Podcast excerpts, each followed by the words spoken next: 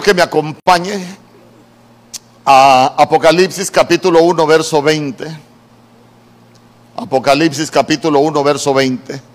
Porque es importante que, que nosotros aprendamos acerca de, de, la iglesia. Porque habla de, habla de siete iglesias, pero recuérdese que siete es, es, es plenitud de Dios, siete es la totalidad de Dios. Cuando hablamos de siete es el segundo número, número perfecto de Dios. Cuando hablamos de las siete iglesias, estamos hablando de la totalidad de la iglesia, pero lo que nos enseñan es acerca de los moveres que se van a dar en el final de los tiempos. Mire, ahí se va a dar cuenta usted, las siete iglesias, de eso nos, de eso nos hablan. Entonces yo quiero, quiero aprender con usted algunas cosas y quiero desarrollarlas. Y dice, mire lo que dice la escritura. Apocalipsis capítulo 1, verso 20. El misterio de las siete iglesias, de las siete estrellas que has visto en mi diestra y de los siete candeleros de oro. Las siete estrellas son los ángeles. Mire usted. ¿Qué son las estrellas? Entonces vamos a poner aquí que las estrellas son son ángeles. Y las, y, y las, siete estrellas son los ángeles de las siete iglesias y los siete candeleros que has visto son las siete iglesias. Entonces, candelero es iglesia. Iglesia. Usted en el libro de Apocalipsis se va a dar cuenta que todo se desarrolla en series de siete. Siete sellos, siete trompetas, siete copas.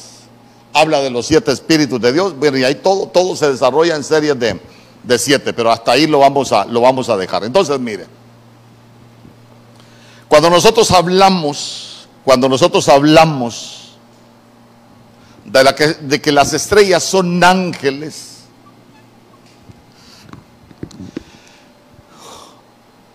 vamos a, vamos a, a necesitar conocer algunas cosas para que podamos entender eventos que van a suceder en el Apocalipsis. Fíjese que esa palabra, esa palabra ángel, si, si me la ponen ahí por favor, lo voy a llevar despacio. Si tiene, si tiene alguna pregunta, mejor pregunte. Si tiene alguna aportación de lo que voy a enseñar, de algo que el Señor le ha mostrado, también la acepto.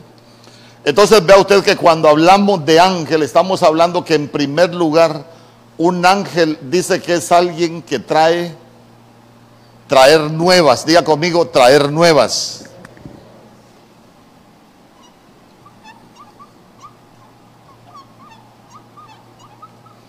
¿Y qué es traer nuevas? ¿Ah?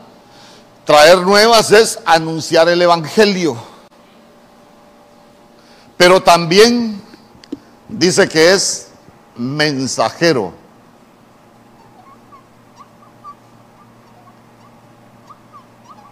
Mensajero.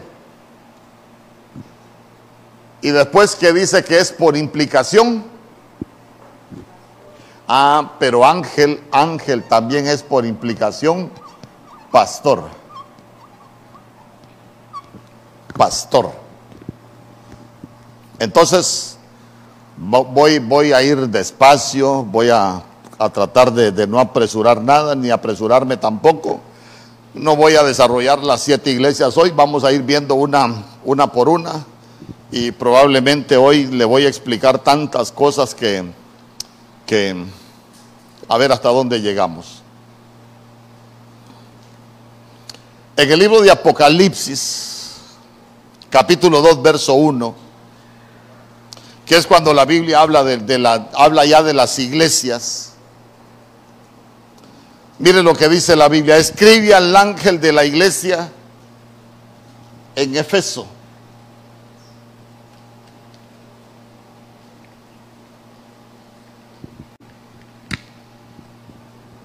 El que tiene las siete estrellas en su diestra, el que anda en medio de los candeleros de oro, dice esto, verso 2. Hasta allá me perdió el verso 2.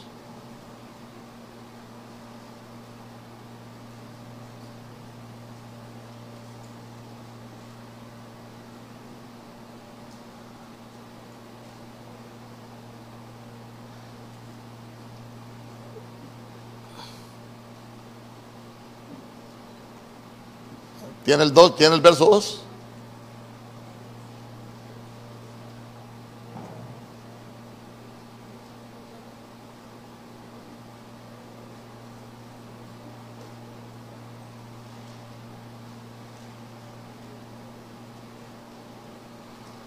Se los voy a leer. Escribe al ángel de la iglesia que está en Efeso. Vaya, vamos a ver. Voy a comenzar por algo sencillo. ¿Para quién es el mensaje? Escribe al ángel de la iglesia en Efeso. ¿A quién le van a escribir el mensaje? ¿Ah? ¿A quién? Pero eso es lo que usted está leyendo ahí. Escribe al ángel. Pero ¿quién es el ángel? Es que mucha gente cree que es como un ángel que va a venir a ministrar a las iglesias. Pero el mensaje se lo van a escribir al mensajero.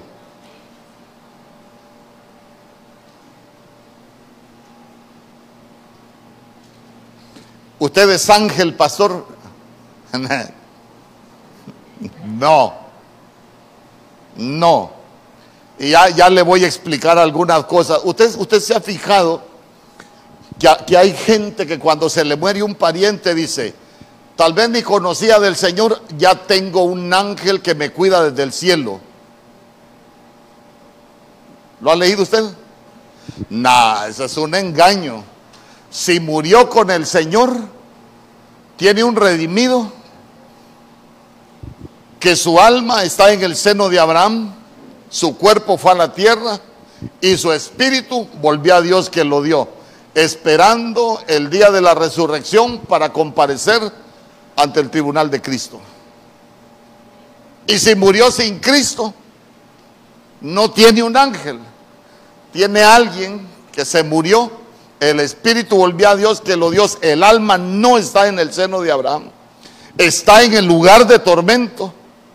Su cuerpo está en la tierra y está esperando el día que Cristo venga, pero no para recompensa, sino que para juicio. Así que usted váyase quitando esa idea de que cuando alguien de su familia muere, usted tiene un ángel en el cielo. No es así. Entonces, entonces yo quiero explicarle bien porque hay mucha gente que, dice que, somos, que, que, los cristianos somos ángeles. Nosotros no somos ángeles. Uno, uno va entendiendo, uno va entendiendo a, a, interpretar. Yo por eso siempre le digo en doctrina, uno tiene que ir aprendiendo a interpretar el lenguaje en que la Biblia nos habla para no tener malas interpretaciones. Entonces vea usted que Déjeme el verso 1 ahí.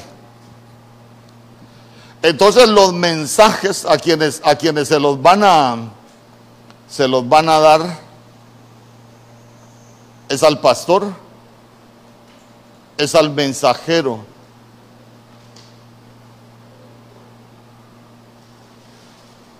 Me explico.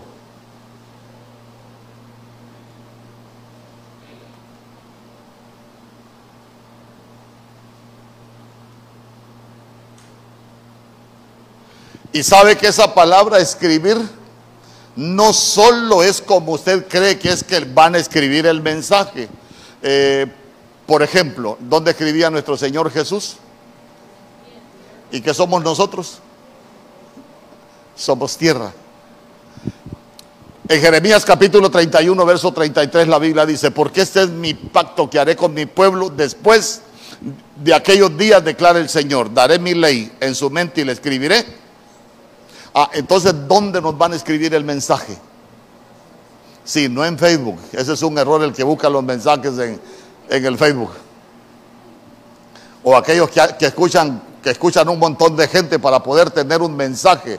Eh, son moveres espirituales que se van a dar, pero escuche bien, el mensaje nos lo tiene que escribir el Señor. Y, esa, y esa palabra escribir también es, también es dar, el mensaje lo da el Señor. Fíjese que yo, yo le he contado que a veces uno va teniendo sus experiencias y a mí no me gusta ofrecer mensajes porque, porque a veces yo estudio y estoy y ya para, ya para, para venirme para la iglesia, me dice Giancarlo, Lick no me ha mandado el tema. Le digo, hasta ahorita me acaban de dar el visto bueno. Porque a veces yo escucho la voz que me dice, vas a predicar de tal cosa. Y, y entonces uno entiende que quien le da el mensaje es el Señor.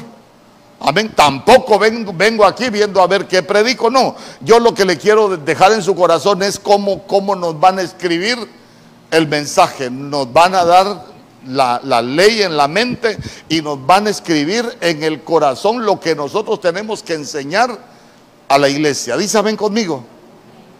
Pero yo quiero, quiero, quiero desenredar bien esto de, de lo que es de lo que es acerca de, los ángeles para que, para que nosotros quedemos entendidos de lo que, de lo que es un ángel. Eh,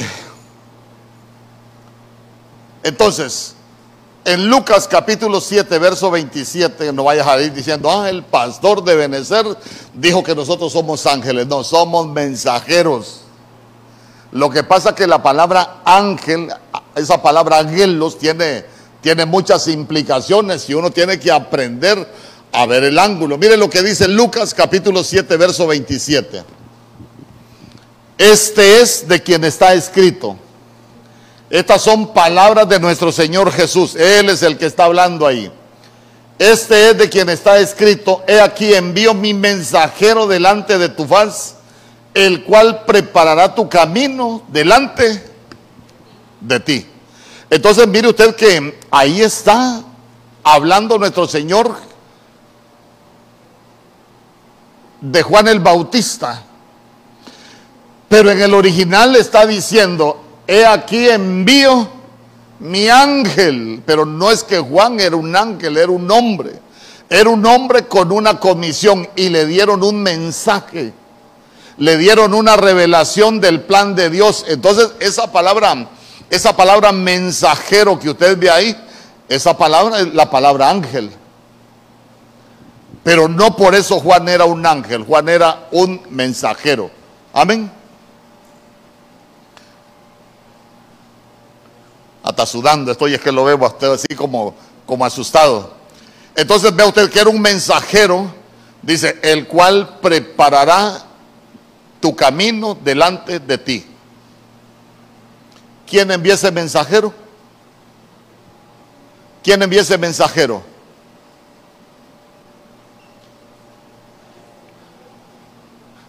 El Padre. El Padre mandó ese mensajero porque el del plan es el Padre. El plan, el Padre le reveló su plan a Juan voy a mandar, voy a mandar mi mensajero delante de ti. Este te va a preparar el camino, pero eso se lo, ya se lo dice a nuestro Señor Jesús. Pero vea que usted la revelación del plan, quien se la dio es el Padre. ¿Por qué? Porque el, el del plan es el Padre. ¿Me explico? Voy a suspirar, no es que lo veo como asustado. Entonces, el mensajero, a él le dieron el mensaje. Por eso Juan, usted va a ver muchas cosas que Juan, Juan el Bautista habló, por ejemplo, cuando estaba bautizando en el Jordán. Usted se recuerda que cuando iba nuestro Señor Jesús, desde que Juan lo vio, este es el Cordero de Dios. He ahí el Cordero de Dios. ¿Y cómo lo conocía Juan? Porque tenía la revelación de parte de Dios. Dísame conmigo. Eh, mire, él conoció los tiempos, él, él sabía, sabía los eventos que se iban a dar. Pero usted se recuerda que Juan en un momento estuvo confundido. ¿Cuándo se confundió Juan? ¿Cuándo estuvo confundido el mensajero? ¿Ah? Cuando estuvo preso, cuando estaba en la cárcel, se confundió. ¿Qué es estar preso? Uno puede estar preso de una mala enseñanza, uno puede estar cautivo de una doctrina. Entonces a él cuando lo tenía preso Herodes se confundió. Porque Herodes, para que usted vaya entendiendo, Herodes lo puede ver como una potestad que se levanta en contra del plan de Dios. Entonces, entonces vea usted que él se confundió. ¿Por qué? Porque, cuando está preso él dijo, vayan a preguntarle si es el que había de venir o esperamos a otro. Entonces mire usted que a pesar, hasta él se confundió, por eso uno debe de tener mucho cuidado. Entonces mire, en este tiempo hay que tener cuidado de no estar preso en una mala doctrina, porque el que esté preso en una mala doctrina va a terminar confundido. Y es más, usted se recuerda que Juan murió sin cabeza. Y morir sin cabeza es que lo separaron de Cristo. Amén. No sé si me explico. Por lo menos hágale como el garrubo así. Pero quiero dejarle, quiero, de, quiero, quiero, no quiero dejarle, no quiero dejarle dudas con esto de los ángeles, porque esto es bien delicado, porque como le repito, no vaya a salir alguien diciendo, el pastor de Benecer de allá de Texas dice que todos nosotros somos ángeles. Dios reprenda, Dios reprenda al diablo. En jueces capítulo 5, verso 3. Le voy, le voy a enseñar algo con, con Débora. Hoy reyes escuchado príncipes. Yo cantaré a Jehová, cantaré salmos a Jehová, el Dios de Israel. Pero está hablando a reyes y le está hablando a príncipes. Pero mire usted que ella le está entonando un canto a Jehová.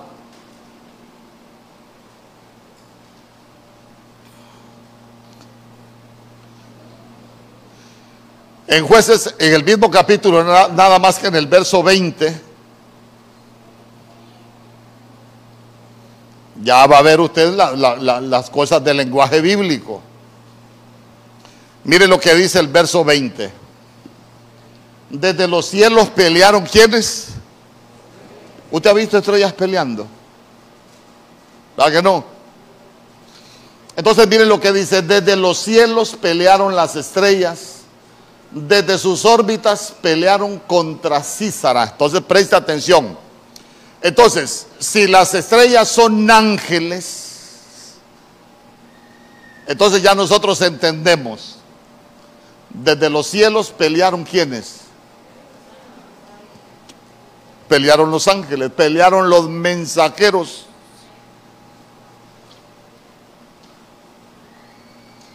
¿Vamos bien hasta ahí? Yo quiero que usted vaya bien. Si usted va bien, yo voy bien. Si usted va bien perdido, yo también. Entonces, mire, desde los cielos pelearon. Entonces vamos, vamos, vamos aprendiendo un poquito ahí con Débora. Débora iba para la batalla. ¿A quién estaba activando Débora con su canto? Porque ella despertó a los dormidos de Israel también. Pero ¿qué estaba activando Débora para ir a la batalla contra las potestades que se habían levantado? Estaba activando el ejército del cielo. Usted ha leído en Mateo capítulo 24, por ejemplo, cuando dice que las potencias de los cielos van a ser conmovidas. ¿Lo ha leído? Cuando Mateo capítulo 24, cuando está hablando de los últimos tiempos, dice, la, porque que, que las potencias de los cielos van a ser conmovidas. En el original dice, los ejércitos de los cielos van a ser conmovidos. ¿Por qué? Porque en los últimos tiempos van, van a haber batallas. En el último tiempo tiene que haber mucho mover espiritual. ¿Por qué? Porque el mover espiritual también se dio en el principio. Dice amén conmigo. Isaías capítulo 46, se lo repito, esto, solo grave, el Señor muestra el fin desde el principio. Si hubo un mover espiritual en el principio, allá cuando Lot, hermano, todo lo que aconteció allá en el principio, entonces nosotros necesitamos entender que en el final de los tiempos va a haber un mover espiritual angelical. Y, sabe cuál es el problema? Que mucha gente va a ser arrastrada por los moveres espirituales que se van a dar. ¿Por qué? Porque, porque muchos van a hacer lo que quiso hacer Juan. ¿Se recuerda usted cuando Juan tuvo contacto con el ángel? ¿Qué fue la reacción de Juan? ¿Ah? Adorarlo. Adorarlo. Ey, no, hombre, Juan, levantate, hombre, si nosotros somos de los mismos. Bueno, no le digo así, pero, pero, pero le estoy parafraseando la plática que ellos tuvieron. No, no, no. Hay que adorar solo a Dios, le dijo.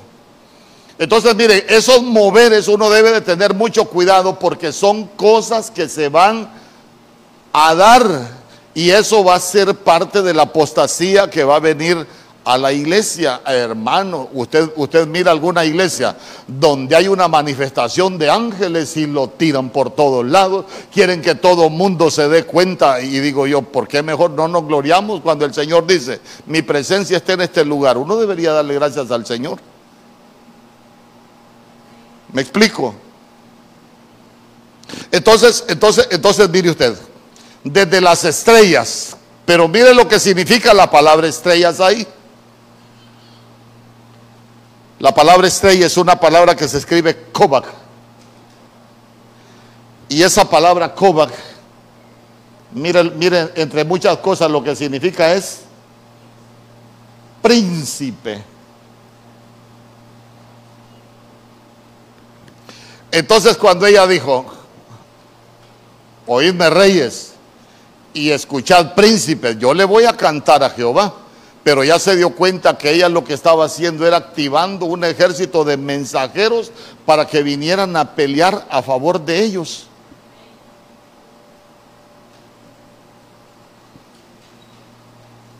No vaya a salir usted, ay, ángel de la guarda, dulce compañía, no me desampare ni de noche ni de día.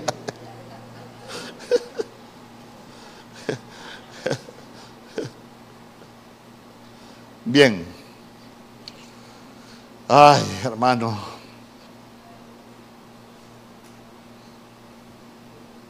Hoy sí entrémosle.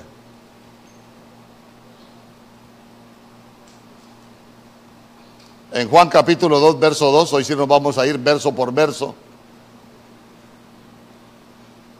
Le dicen a la iglesia de Éfeso, ¿y por qué vamos a aprender de la iglesia, de las iglesias, de las siete iglesias? Porque puede ser que nosotros, nosotros, oiga, oiga, oiga, la parte escatológica es hermosa. Aprender tal vez lo que le estoy explicando es bonito, pero ahora voy a la parte de la enseñanza para nosotros. ¿Sabe por qué? Porque uno puede estar viviendo de acuerdo al mover de una iglesia y no estar viviendo de acuerdo a la voluntad de Dios. Por ejemplo, cuando habla de la iglesia la Odisea, tibios, ah, puede ser que alguien sea tibio y, esa, y está viviendo, está viviendo como, como un tibio, ah, pero la gente ni cuenta se da. Entonces muchas veces se puede estar viviendo eh, como, como parte de la iglesia de, de Efeso y, la gente no se da cuenta. Entonces mire, para, para darnos cuenta y, y que nosotros aprendamos cómo estamos viviendo este tiempo, dice la escritura, yo conozco tus obras Ah, entonces, entonces mire usted, el Señor conoce nuestras obras. Hermano, el Señor sabe lo que usted hace.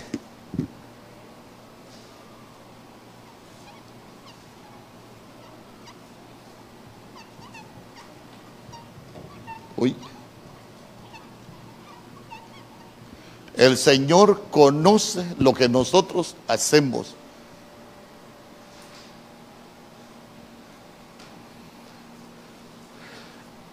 A veces hay mucho pueblo de Dios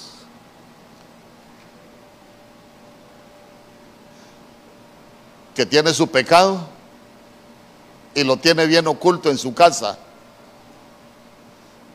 Pero Dios conoce lo que nosotros hacemos aún en lo secreto. A veces uno, a veces uno se puede creer más listo que Dios. Y a veces hay mucho cristiano que se cree más listo que Dios. Pero la Biblia dice, Proverbios capítulo 15, verso 2, si no me equivoco, los ojos de Dios están sobre todos, buenos y malos. Dios nos ve, aunque nos escondamos. Entonces, entonces, entonces vea usted que si alguien, si alguien tiene su pecado oculto, a los hermanos no lo ven, el pastor no lo ve. Pero entonces, entonces, entonces, entonces mucha gente no se da cuenta y está viviendo como esta iglesia. Pero nosotros debemos de vivir bajo la óptica de que Dios nos ve en todo tiempo. Lo que escribimos en el celular, Dios lo ve. ¿Se recuerda usted que en el libro de Eclesiastés diga, ni aún en lo secreto maldigas al rey? ni digas mal del príncipe, porque un ser alado vendrá y llevará el mensaje. Allá están los de Benecer murmurando. ¿Cuál? Aquel chaparro. Digo chaparro porque un montón somos chaparros. Pero lo que le quiero dejar es que el Señor conoce nuestras obras. El pueblo de Dios tiene que vivir consciente de que Dios sabe lo que nosotros hacemos.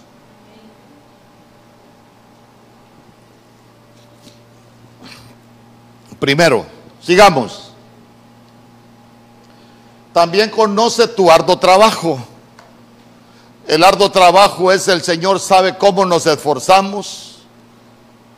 Dice que también conoce nuestra paciencia. Nuestra paciencia es eh, la constancia que nosotros tenemos, el esfuerzo que nosotros realizamos. El Señor también, también lo conoce. Lo que nos está enseñando es que es que el Señor conoce todo lo que nosotros hacemos y dice, y que no puede soportar a los malos. Aquí sí se puso el maíz a peso.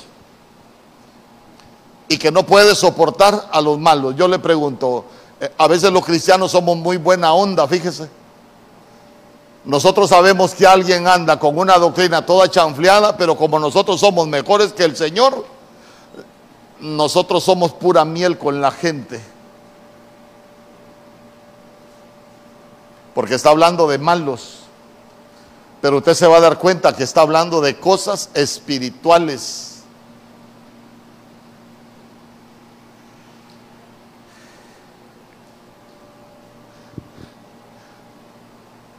Cuando a uno le preguntan, ¿será mala tal cosa? ¿Sabe qué pienso yo? Tiene un problema espiritual. ¿Por qué? Porque nosotros si tenemos Espíritu Santo, nosotros deberíamos de saber qué cosas son buenas para nosotros y qué cosas son malas. Si nosotros estamos bajo la guianza del Espíritu Santo, si somos templo y morada del Espíritu Santo, pero ahí se va a dar cuenta que algunos dicen que no son templo y morada del Espíritu Santo. En otra iglesia usted se va a dar cuenta que el Señor les dice que son sinagogas de Satanás. Y eso es lo que dice la Biblia.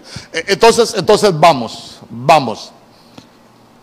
Y que no puedes soportar a los malos. Eh, usted se recuerda que el apóstol del amor, ¿quién es el apóstol del amor? Juan. Cuando él habló de las doctrinas contrarias, ¿se recuerda lo que dijo Juan? Cuando alguien te venga con otra doctrina diferente a la doctrina de Cristo, no le recibáis en casa ni le digáis ni bienvenido. El apóstol del amor. Alguien te trae otra doctrina diferente, no le recibas en tu casa. Pero a veces la gente, hermano, fíjese que yo conozco a algunos que que, uno enseña estas cosas, por ejemplo, los testigos de Jehová, allá hasta les ponen una silla, se ponen a platicar con ellos y les enseñan un montón de cosas, después vienen confundidos, y pastor, ¿y, cómo es el reino aquí en la tierra? Y pastor, ¿y cómo es aquí? Es que la gente no ha entendido. ¿Sabe qué? Soportan a los malos. Cuando uno conoce la verdad, usted se, le va, se, se va a dar cuenta que se le hace fácil a uno saber cuando algo está mal y no es correcto.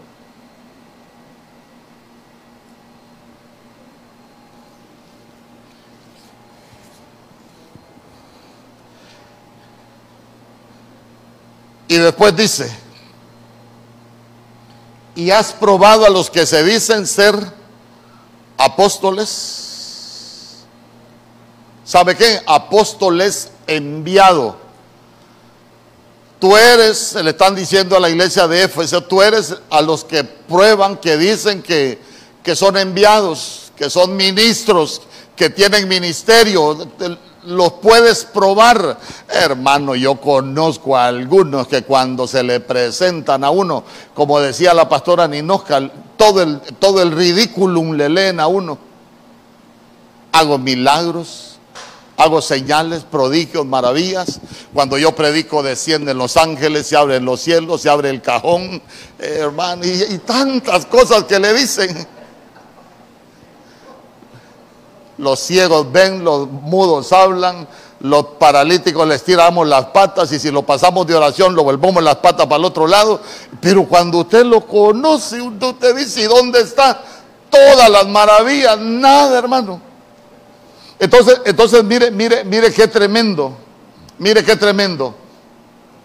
Has probado a los que se dicen ser enviados, apóstoles enviados pero que no lo son.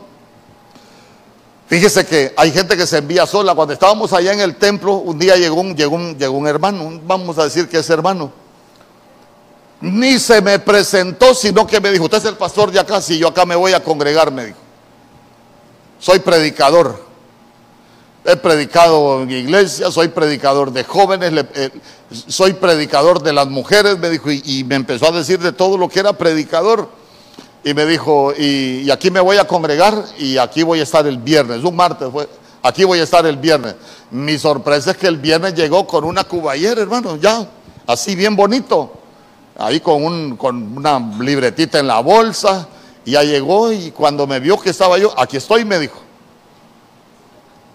Bienvenido, le dije yo, no, voy aquí estoy para predicar, me dijo.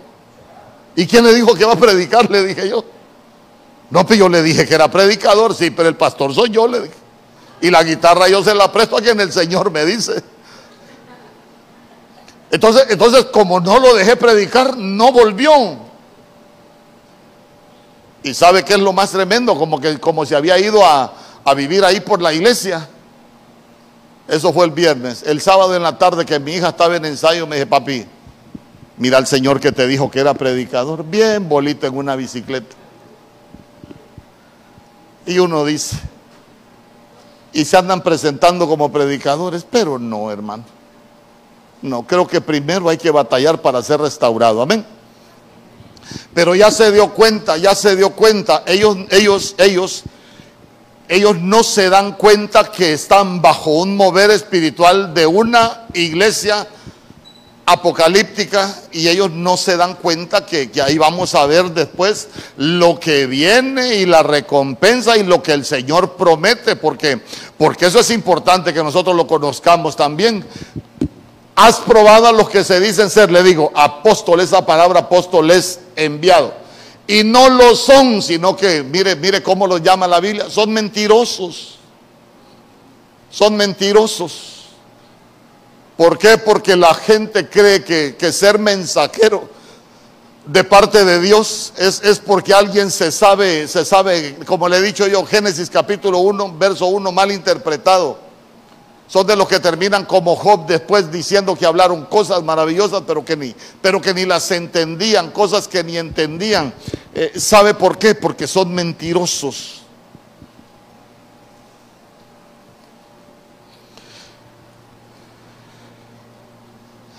Sigamos. Uno aprende a reconocer lo bueno o aprendemos a reconocer lo malo cuando nosotros estamos llenos de algo bueno. Por ejemplo, por ejemplo, usted compra una caja de rosas. ¿Cómo reconoce usted la que está mala? Porque usted está acostumbrada a ver rosas buenas y bonitas. Amén. Así funciona en lo espiritual. Si nosotros estamos acostumbrados a ver las cosas bien, cuando venga algo malo a nuestra vida, vamos a saber identificarla. Vaya, los que trabajan en los bancos, ¿a qué les enseñan los que trabajan con billete? ¿A reconocer lo falso o a reconocer lo bueno? ¿Ah? Lo que más conocen es lo bueno.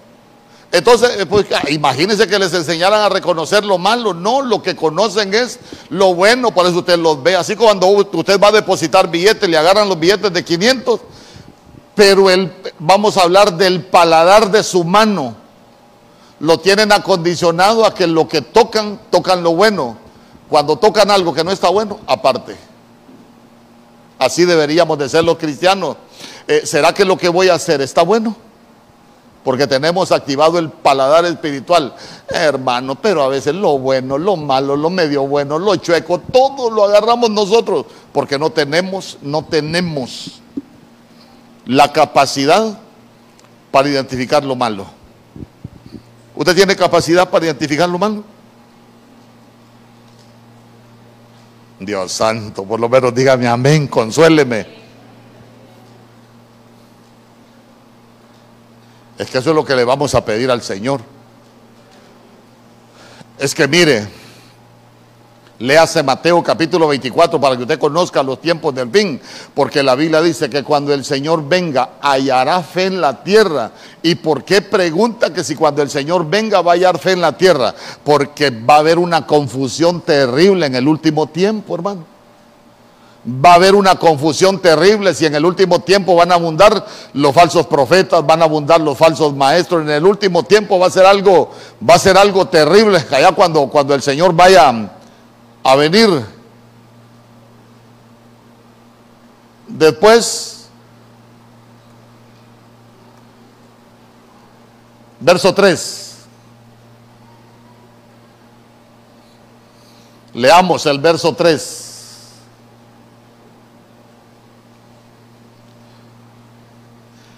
Vamos a leer para que...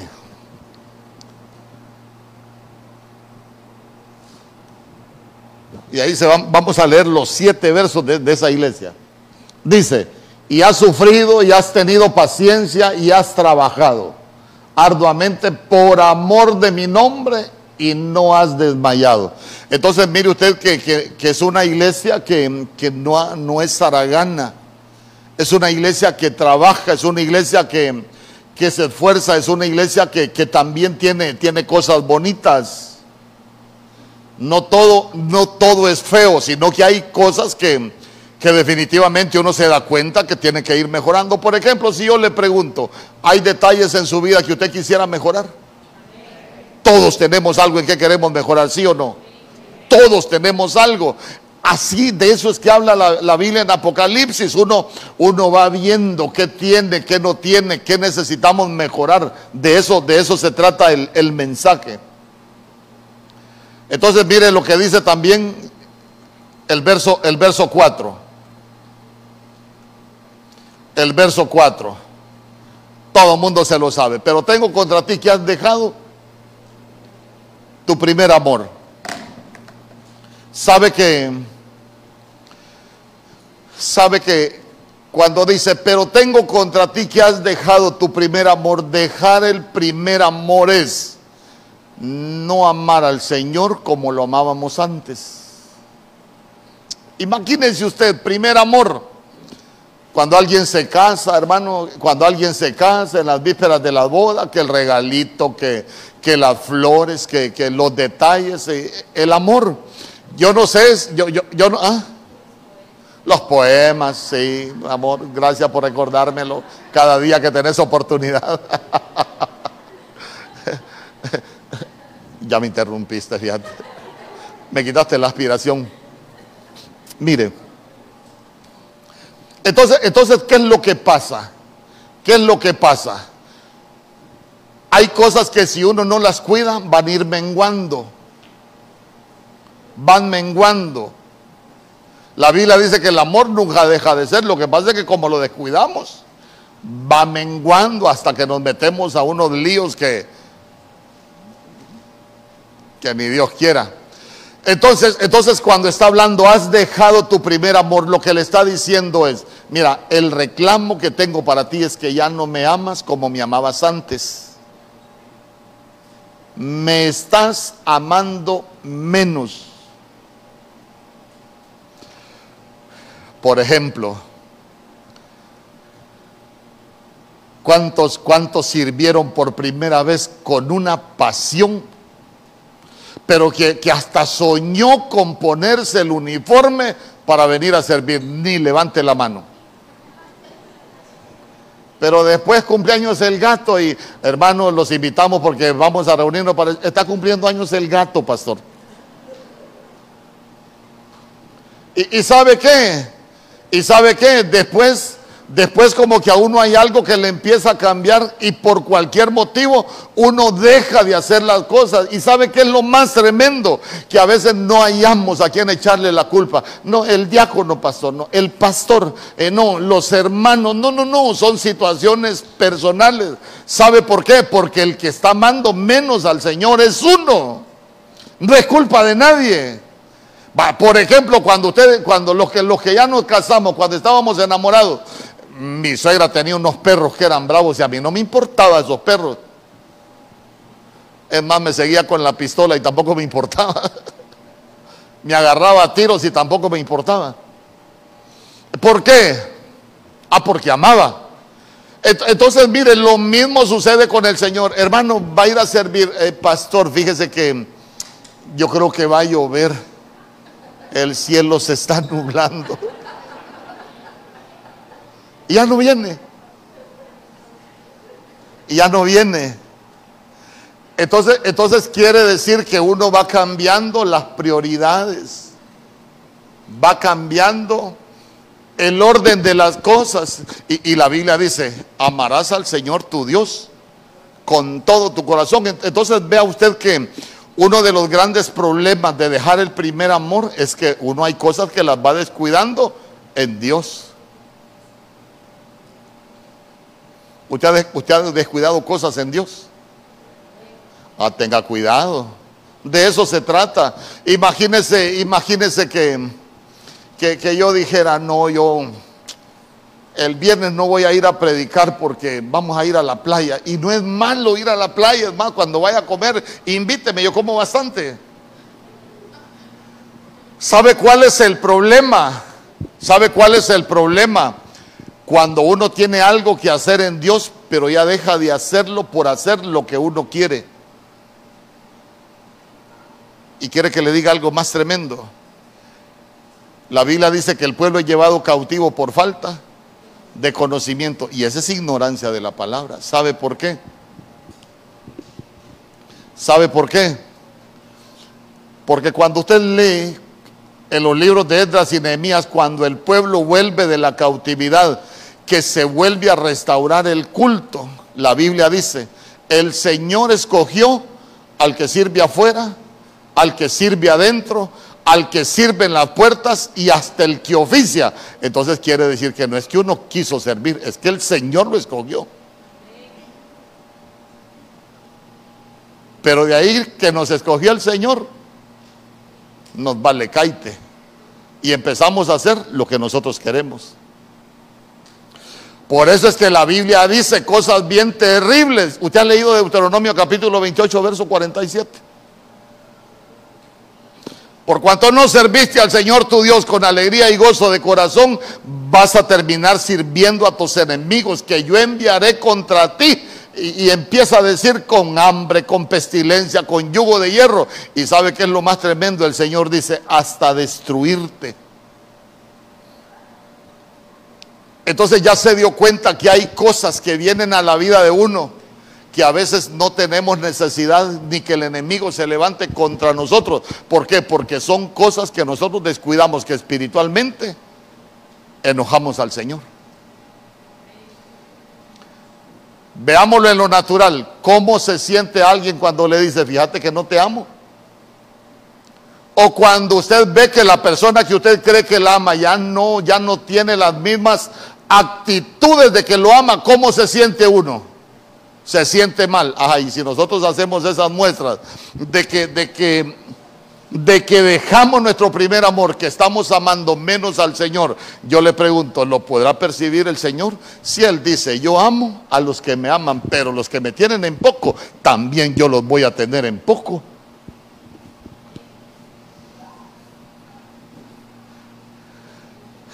Entonces mire usted qué, qué terrible. Ya se dio cuenta que, tener, que tener una, una interpretación de la iglesia de Apocalipsis es bien, es bien tremenda para nosotros. ¿Por qué? Porque uno puede estar viviendo en ese, en ese mover.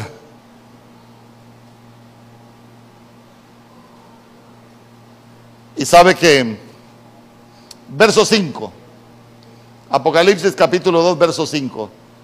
Recuerda por tanto de dónde has caído y arrepiéntete. Ah, entonces tiene que haber arrepentimiento. ¿Usted ya se ha dado cuenta de dónde ha caído? Sí, pastor, me caí de la nube en que andaba. Dios reprenda al diablo. Recuerda por dónde, de dónde has caído y arrepiéntete. Mire, entonces esta es una buena noche para arrepentirse. ¿Por qué? Porque el Señor nos había dado una posición, nosotros la abandonamos y espiritualmente nos caímos. Y arrepentirse es metanoia, cambiar nuestra manera de pensar.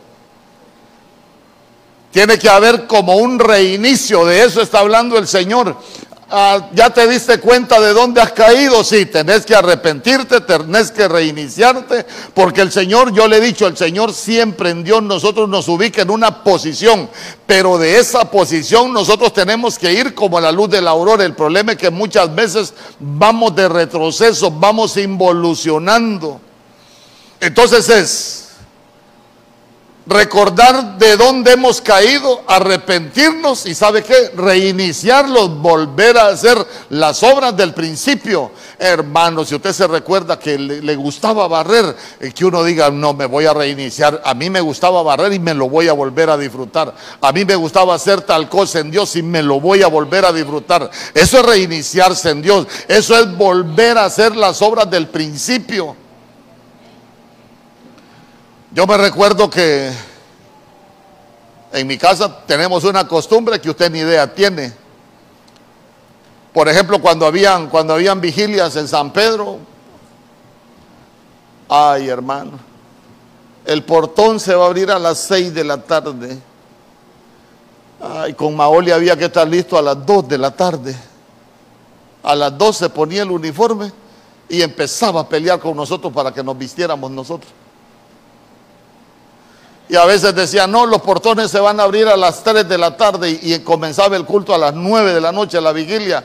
Ay, hermano, a las 2 teníamos que estar nosotros en la iglesia y nos quedamos con esa costumbre.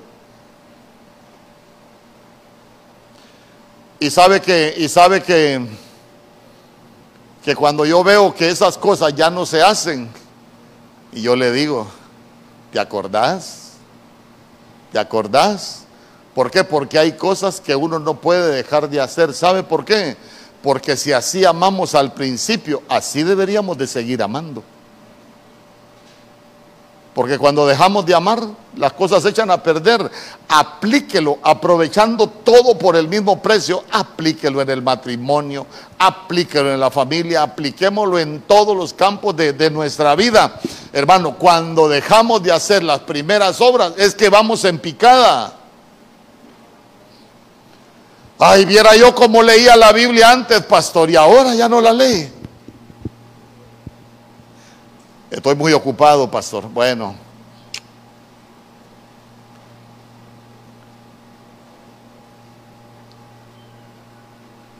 Entonces, mire qué terrible. Si no volvemos a las primeras obras, me voy a tardar un siglo para venir a ti y voy a quitar tu candelero de su lugar. Hermano, si no volvemos a las primeras obras, dice el Señor, yo voy a venir pronto. Como quien dice, voy a ver cómo está la lámpara. Ah, este volvió a ser lámpara. pero de bandido. Pero imagínense usted que ella, vean, vea usted, ayúdenme a interpretarlo. Si era una lámpara que estaba encendida, independientemente por cualquier motivo se apagó, ¿qué es lo que hace el Señor? La Biblia dice que el Señor no vino a apagar el pábilo que humea, pero ya se, ya se dio cuenta que sí la quita del candelero.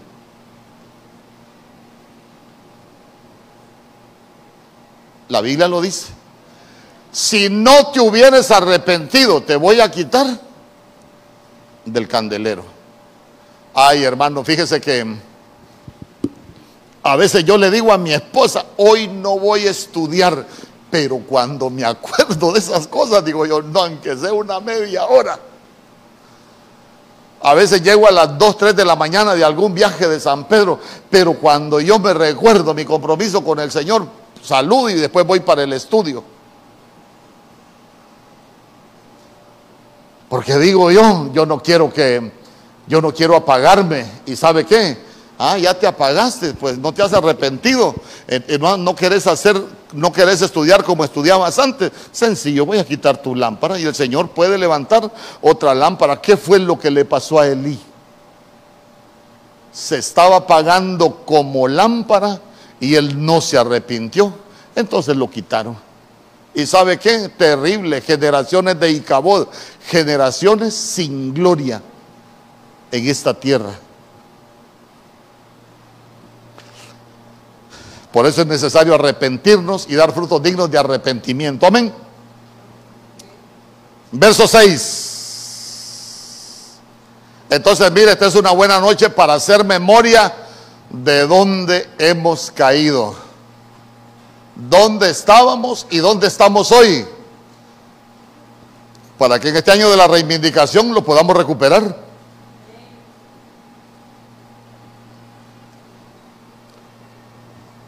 Y al final dice, verso 6, pero tienes esto que aborrece las obras de los nicolaitas, las cuales yo también aborrezco. Entonces, mire, si hay algo que la iglesia tiene que aborrecer son las obras de los nicolaitas.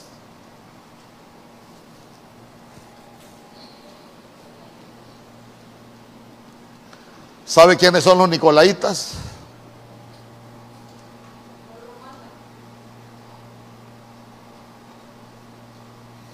Fíjese que con eso de los nicolaitas vamos a aprender algunas cosas. Nicolaita lo que significa es vencedor sobre el pueblo. Vencedor sobre el pueblo. Cuando hablamos de ser vencedor sobre el pueblo, es cuando, cuando el pueblo gobierna la doctrina de Nicolai es el pueblo gobierna, pero ya se va a dar cuenta usted cómo gobierna el pueblo. Por ejemplo, por ejemplo, cuando nosotros estábamos acá recién venidos, que la gente no me conocía, me decían, pastor, ahí anda, ahí anda fulano de tal, traigámoslo a la iglesia. Yo le digo, ¿y por qué lo vamos a traer? Si no es ni nuestra doctrina y no es lo que yo he aprendido de la Biblia, ¿por qué lo vamos a traer? Pero la gente se enojaba conmigo. Pastor, ahí anda David Diamond. ¿Usted ha oído hablar de David Diamond? Se estaba de moda cuando nosotros vinimos acá. ¿Y por qué no lo traemos? Porque él dice que es predicador de sana doctrina, pero lo que hace es insultar a la gente. Y, eso, ¿Y eso para qué le sirve al pueblo de Dios? Para nada. Entonces yo le decía, ¿y para qué, la vamos a, para qué lo vamos a traer si no es nuestra doctrina? Pero me, me querían imponer y se enojaban algunos conmigo. Ay, hermano, cuando se puso de moda la mendiola, alguien me dijo, yo pago para que traigamos la mendiola. Y yo digo, no, si la mendiola a mí no me cae mal, pero no me cae bien. ¿Sabe por qué? Porque ella ministra cosas que son antibíblicas. Y mírela cómo, solo vea cómo terminó. Así estuviésemos nosotros de contaminados. Pero, pero vea usted que a veces el pueblo quiere mandar. Una vez Mire, la gente se enoja. Yo cuando yo le diga algo no se enoje. Bueno, aunque usted yo sé que no me dice esas cosas, pero una vez vino alguien, estábamos ahí con mi esposa cerca y me dijo, pastor, me voy a congregar acá, eh, yo voy a aportar plata, pero aquí se va a hacer lo que yo diga, me dijo. Y yo le dije, no, hermano, no, le digo. Yo siempre voy a hacer lo que Dios me diga que haga. no necesito su dinero y que usted quiera hacer lo que usted quiere. Hasta el sol de hoy no ha vuelto a venecer. Pero uno no hace las cosas por dinero. Uno tiene que aprender a hacer lo que Dios dice. Amén. Yo le he dicho, es más, a mí no me ande haciendo favores. Si hay va a hacer algo para la casa del Señor, gloria a Dios, pero pretender hacerle un favor a alguien, a, un ministro, para tener un beneficio antibíblico. Se recuerda que Pablo dijo, si yo me vuelvo, ¿cómo dijo Pablo? ¿Ah? Si yo me vuelvo servidor de los hombres, dijo, dejo de ser servidor de Cristo como quien dice, me arruiné la vida. Entonces, mire que son cosas que uno va, que uno va aprendiendo, que uno va aprendiendo. Entonces, hermano, ¿por qué? Porque podemos terminar como los nicolaitas. Y usted sabe que ese es un mover bien tremendo que hay por todos lados. En Hechos capítulo 6, verso 5, quiero, quiero explicarle algunas otras cosas En Hechos capítulo 6, verso 5, la Biblia dice, lo propuesto tuvo la aprobación de toda la congregación y escogieron a Esteban, un hombre lleno de fe y de Espíritu Santo, y a Felipe, a Prócoro, a Nicanor, a Timón, a Parmenas y a Nicolás. Nicolás ni dejas colar. ya conmigo, Nicolás, un prosélito de Antioquía. Un prosélito es alguien nuevo, convertido a otra religión. Pero vea usted que él era de Antioquía. En Antioquía lo que vivían eran griegos helenistas. Cuando hablamos de los griegos eh, helenistas, estamos hablando de un pueblo idólatra. Entonces Nicolás cuando, cuando usted, uno revisa todo, lo, todo lo, que, lo que hay ahí acerca de ese pueblo, que hay acerca de, Nicolás, nosotros nos vamos a dar cuenta de que, de que lo que se dio con él es que ellos, porque mire, ahí estaban siendo nombrado como líder para pastorear. Ahí estaba siendo nombrado. ¿Por qué? Porque eh, Pablo, estamos, estamos desatendiendo a las viudas, estamos desatendiendo a la gente, pero se recuerda que los apóstoles dijeron, nosotros no podemos dejar que el estudio y la oración por atender al pueblo. Mire hermano, mire hermano, nunca se vaya a retirar porque el pastor no lo llama. Si a usted no lo llamó el pastor, a usted lo llamó el Señor como pueblo suyo. Entonces dicen ellos, bueno, nosotros ya no podemos atender al pueblo, hay que tener diáconos, hay que nombrar los líderes y entre los que nombraron para pastorear al pueblo estaba Nicolás, por eso, por eso le puse ese verso, un prosélito de Antioquía. ¿Se recuerda usted que la Biblia dice que no hay que nombrar un nuevo, que no hay que nombrar un neófito? ¿Y por qué no hay que nombrar un neófito? Para que no caiga en las garras y en las trampas del diablo. Y ahí todavía lo mencionan que él era un prosélito, era un recién convertido. Entonces, mire, cuando, cuando nosotros seguimos leyendo la Biblia, y, esta noche y el capítulo 15 de, del libro de los Hechos. En el capítulo 15 hay un problema doctrinal. ¿Por qué hay un problema doctrinal? Porque se recuerda que Pedro predicaba a los judíos y también predicaba a los gentiles. Pero Pedro tenía un problema, hermano. A unos les decía que había que circuncidarse a los gentiles y después empezaba él a enseñar otras cosas y entonces Pablo y todos los apóstoles se dieron cuenta, a ver, reunámonos en Jerusalén, vamos a arreglar este problema doctrinal. ¿Se circuncidan los gentiles sí o no o solo los judíos? Y empezaron ellos y se reunieron. Entonces, mire, quiero, quiero decirle porque también había problemas, había problemas. ¿Por qué? porque la gente quería seguir haciendo lo que ellos habían aprendido antes. ¿Me explico? Entonces lo voy a llevar a la conclusión, al, al consejo apostólico que hubo allá en el concilio de Jerusalén. Dice, Hechos capítulo 15, verso 28.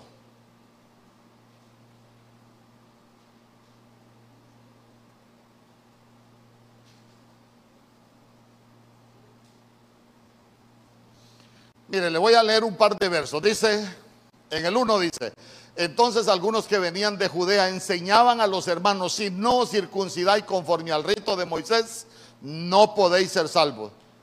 Como Pablo y Bernabé tuviesen una discusión y contienda no pequeña con ellos, se dispuso que subiesen Pablo y Bernabé a Jerusalén y algunos de ellos a los apóstoles y a los ancianos para tratar este asunto, para tratar esta cuestión. Entonces ahí se va a dar cuenta usted que ellos llevaban varios asuntos que, que tratar. Y en el verso 28 dice,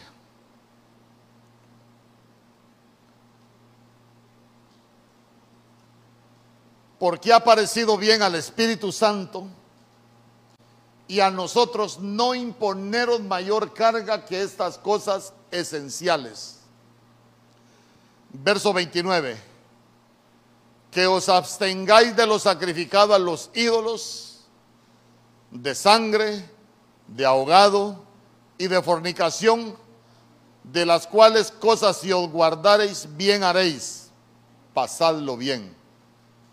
Así pues, los que fueron enviados descendieron a Antioquía y reuniendo a la congregación entregaron la carta. Nicolás era de Antioquía y el problema doctrinal era en Antioquía. Las obras, las cosas que se estaban haciendo mal, era en Antioquía. Ni sé cuánto llevo yo. ¿Cuánto tiempo llevo? Ah, como 30 minutos.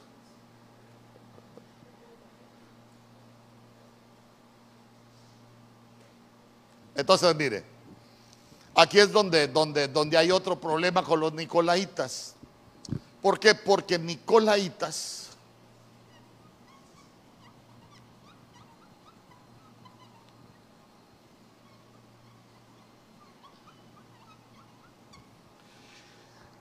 es un hebraísmo. Es un hebraísmo. Ah, ¿Cuántos han escuchado algo que yo prediqué hace mucho tiempo que le llamo las conexiones hebreas? Nadie. Las conexiones hebreas. Por ejemplo, cuando la Biblia dice que Juan bautizaba en Enón, Enón no tiene significado en griego, pero tiene significado en hebreo. Y uno, uno aprende qué significa. ¿Por qué? Porque como alguna gente rompe la conexión Antiguo Testamento con Nuevo Testamento, la Biblia tiene conexiones que nosotros llamamos lo que conecta Antiguo Testamento con Nuevo Testamento. ¿Por qué? Porque son palabras que no tienen interpretación en el Nuevo Testamento, pero sí tienen interpretación en el Antiguo Testamento. Por ejemplo, Enón es una cuando dice la Biblia en Juan que, Juan bautizaba en Enón, Enón no tiene significado en griego, pero sí tiene significado en hebreo. Maranata, Cristo viene pronto, no tiene significado en, griego, pero sí tiene en hebreo. Pero bueno, ya medio le expliqué. Entonces, eso es lo que nosotros conocemos como hebraísmos. Entonces, Para muchos estudiosos, este, este también Nicolai, Nicolaitas es un hebraísmo donde estaba hablando de, de comer, de comer, ya le voy a explicar por qué. Le dije, no hay que comer lo sacrificado a los ídolos, como quien dice, ya nosotros tenemos que apartarnos de idolatría. Lo que estaba hablando es, tenemos que apartarnos de las costumbres antiguas. Mire, no podemos ser nuevas criaturas con costumbres viejas. Amén es vivir en un engaño, hermano, que, que alguien, alguien, alguien tuvo un problema, un vicio, lo que usted quiera, siendo mundano. Tuvimos nuestras costumbres siendo mundanos, venimos al Señor y seguimos con las mismas costumbres. Eh, tenemos la doctrina de los nicolaitas. Por ejemplo, Moisés cuando aquel, cuando aquel egipcio estaba, estaba castigando, estaba maltratando al, hebreo, se recuerda que Moisés dice que lo mató y lo enterró ¿dónde? En la arena. Eh, tiene tantas interpretaciones, pero fíjese usted que los egipcios, cuando alguien se moría, lo enterraban en la arena. ¿Por qué? Porque lo enterraban en la arena para que el calor de la arena lo secara y después de que se secaba lo embalsamaban para que los cuerpos duraran mucho tiempo. Entonces vea usted que Moisés quiere cumplir una comisión en Dios, pero con las costumbres egipcias. Ah, no, no, no, no, no, no. Como querés ser libertador del pueblo con las costumbres egipcias, lo mandaron de vacaciones 40 años en el desierto. Por eso cuando la zarza de lo primero que le dijeron, no, quítate el calzado. Lo que le estaban diciendo, tu caminar de egipcio no te va a servir. Amén. Valga la aclaración. Entonces, entonces vea usted, tiene, que haber un cambio en, en las costumbres. Entonces en Isaías capítulo 4, verso 1.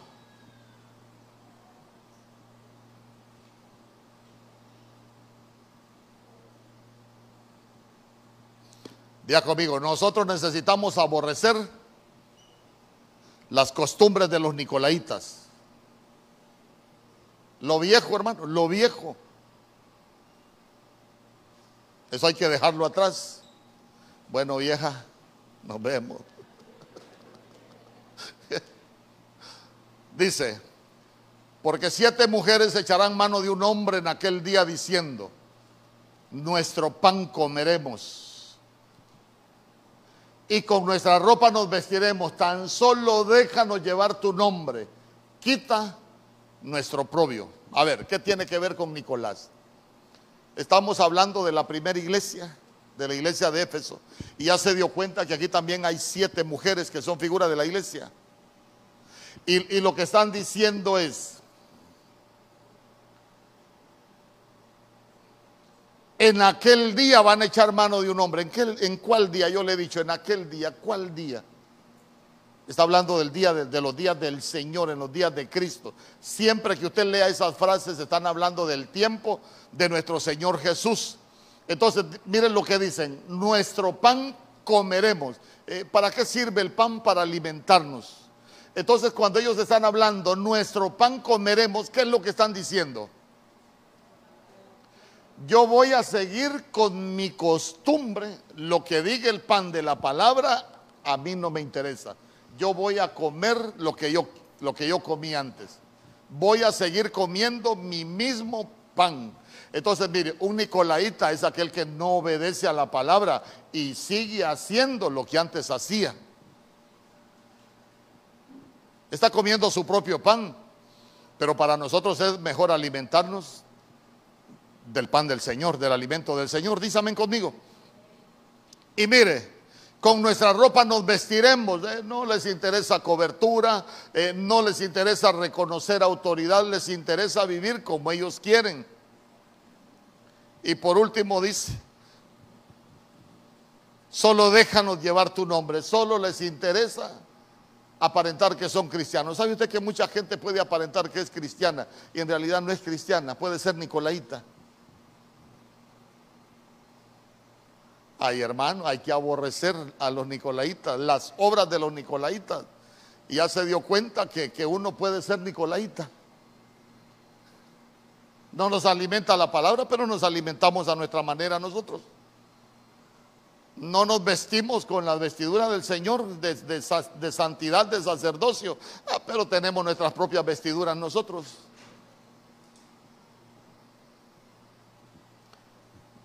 Solo llevan el nombre de que son cristianos nada más.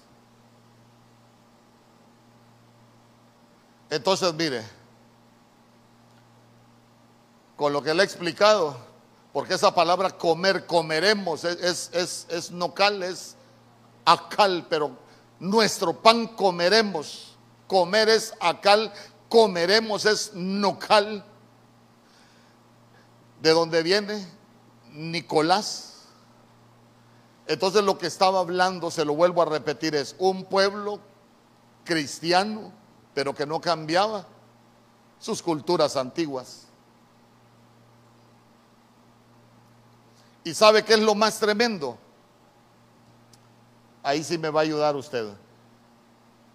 En, en Apocalipsis capítulo 2, verso 6, habla de las obras de los nicolaitas. Apocalipsis capítulo 2, verso 6. Pero tienes esto que aborrece las obras de los nicolaitas. Pero mire lo que dice el verso 14. Apocalipsis capítulo 2, verso 14. Dejamos de hablar de la iglesia de, Efeso y en la iglesia de Pérgamo dice cosas bien tremendas la Biblia. Porque dice, pero tengo pocas cosas contra ti que tienes ahí a los que retienen la doctrina de Balaam, que enseñaba a Balac a poner tropiezo ante los hijos de Israel, a comer, día conmigo, a comer de cosas sacrificadas a los ídolos y a cometer fornicación. Pero miren lo que dice el verso 15. Y también tienes a los que retienen la doctrina de los nicolaitas, la que yo aborrezco. A ver, a ver, a ver. Todo tiene una enseñanza. En el verso 6 dice, aborrece las obras de los nicolaitas, pero ya se dio cuenta que ahora ya no son obras, ahora ya es doctrina. Y cuando nosotros hablamos de doctrina, estamos hablando de un estilo de vida. O sea que cuando uno no cambia su vieja cultura y nosotros nos convertimos al Señor, si no nos volvemos nuevas criaturas, vamos a seguir viviendo con la misma cultura, pretendiendo ser cristianos, pero en realidad somos nicolaitas porque no hemos cambiado. ¿Me explico? Ay, hermano, es que todos sabemos, de modo que si alguno está en Cristo, nueva criatura es. Ay, pero a veces somos unas criaturitas bien terribles todavía. A Nicolaita. Entonces ya se dio cuenta que en la iglesia de Éfeso era aborrece las obras de los Nicolaitas, pero ya se dio cuenta que para esta parte de la iglesia ya se volvió una doctrina, se volvió un estilo de vida. Entonces,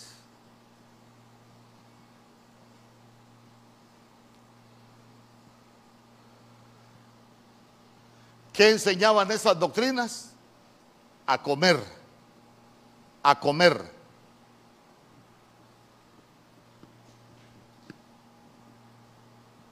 Pero ¿qué le promete el Señor a la iglesia de Éfeso?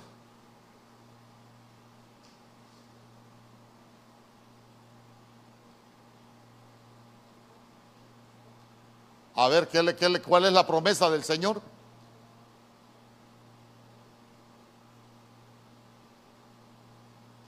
No tenga pena. Ahí en el verso 7, pues.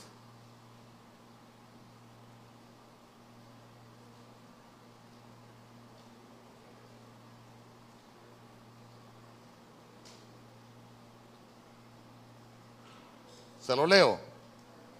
Dice,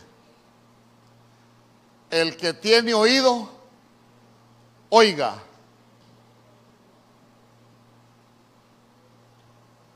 Usted sabe lo que significa el que tiene oído, oiga. ¿Alguien sabe lo que significa la expresión el que tiene oído oiga? A ver, cuando fueron a capturar a Pedro, cuando saca la espada, ¿qué le cortó a Malco? ¿Qué hizo nuestro Señor Jesús? Se la restauró. Entonces, entonces vea usted, ¿por qué Malco lo que significa es Melec? Y Melec lo que significa es rey. Y en Apocalipsis 1.6 la Biblia dice que el Señor constituyó un reino de reyes y sacerdotes. O sea, con la oreja mutilada a Malco, Pedro estaba impidiendo que fuese salvo. ¿Por qué? Porque la fe viene por el oír. Amén. Bueno, si no quiere no me diga amén, pero si me entendió, diga amén. Entonces, el que tiene oído, oiga. ¿Usted tiene oídos? Pero esa palabra oiga es obedezca. El que tiene oído, obedezca. Porque esa palabra oír es, esa palabra oiga es chamá. Y chamá es oír para obedecer. Entonces, si nosotros tenemos oído, el que tiene oído, obedezca. Obedezca lo que el Espíritu dice a las iglesias. Al que venciere le daré a comer del árbol de la vida, el cual está en medio del paraíso de Dios. Ah, entonces mire usted que las doctrinas nos van a querer llevar a alimentarnos de otras cosas, pero la promesa de Dios es que nosotros, el Señor nos va a hacer comer del árbol de la vida, el cual está en medio del paraíso. El árbol de la vida, lo que el Señor promete para el que oye y obedece es la vida eterna. Mire, los cristianos, y vuelvo que aquí me meto yo en la olla, los cristianos a veces, a veces tenemos doctrinas de error y sabe que es lo más tremendo que están entronizadas en medio del pueblo de Dios. hay mucha gente que cree que el Evangelio se puede vivir de cualquier manera y va para el cielo que tiene la vida eterna. No. La Biblia dice que nuestro Señor Jesús vino a ser fuente de eterna salvación. ¿Para quién? Ah, para los que obedecen, no para el que no obedece. Léase Primera de Timoteo capítulo 2 verso 12. Te pones en contra de mi palabra, yo me voy a poner en contra tuya, dice el Señor. Hermano, yo cuando leo algunas cosas me como las uñas. Pero ¿a dónde lo quiero llevar? Las doctrinas nos van a llevar a, querer a que nos alimentemos de otra cosa. Pero el Señor, la promesa de Él es que nosotros nos vamos a comer, nos vamos a alimentar del árbol de la vida, porque lo que el Señor tiene para nosotros es la vida eterna. El que tiene oído, obedezca. Amén y amén. Si alguien tiene alguna pregunta.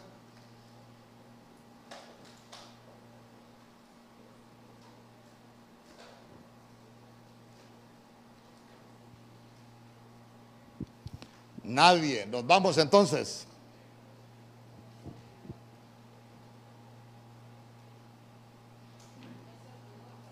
¿Mm? Se fueron arrebatados los servidores, ¿fue? Bueno.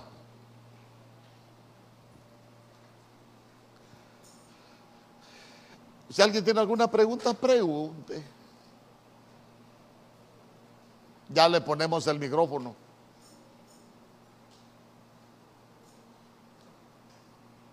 Bien. ¿Aprendió algo de la iglesia de, de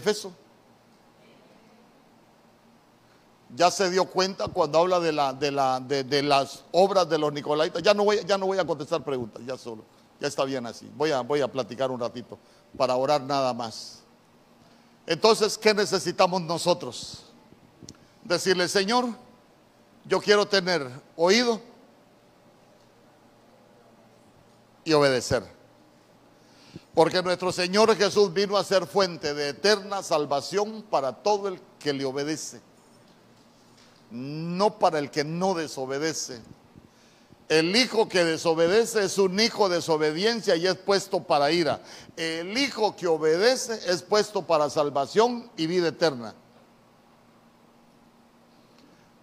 Lo importante, vea usted cómo, cómo nosotros vamos, vamos aprendiendo que el Señor ve todo lo que nosotros hacemos como iglesia y lo importante es que nosotros aprendamos a ver en qué segmento de la iglesia nosotros estamos ubicados porque sabe que nosotros podemos tener algo malo de, de, de, de Efeso, podemos tener algo de Pérgamo, de, de todo lo que usted quiera, podemos ser una mezcla.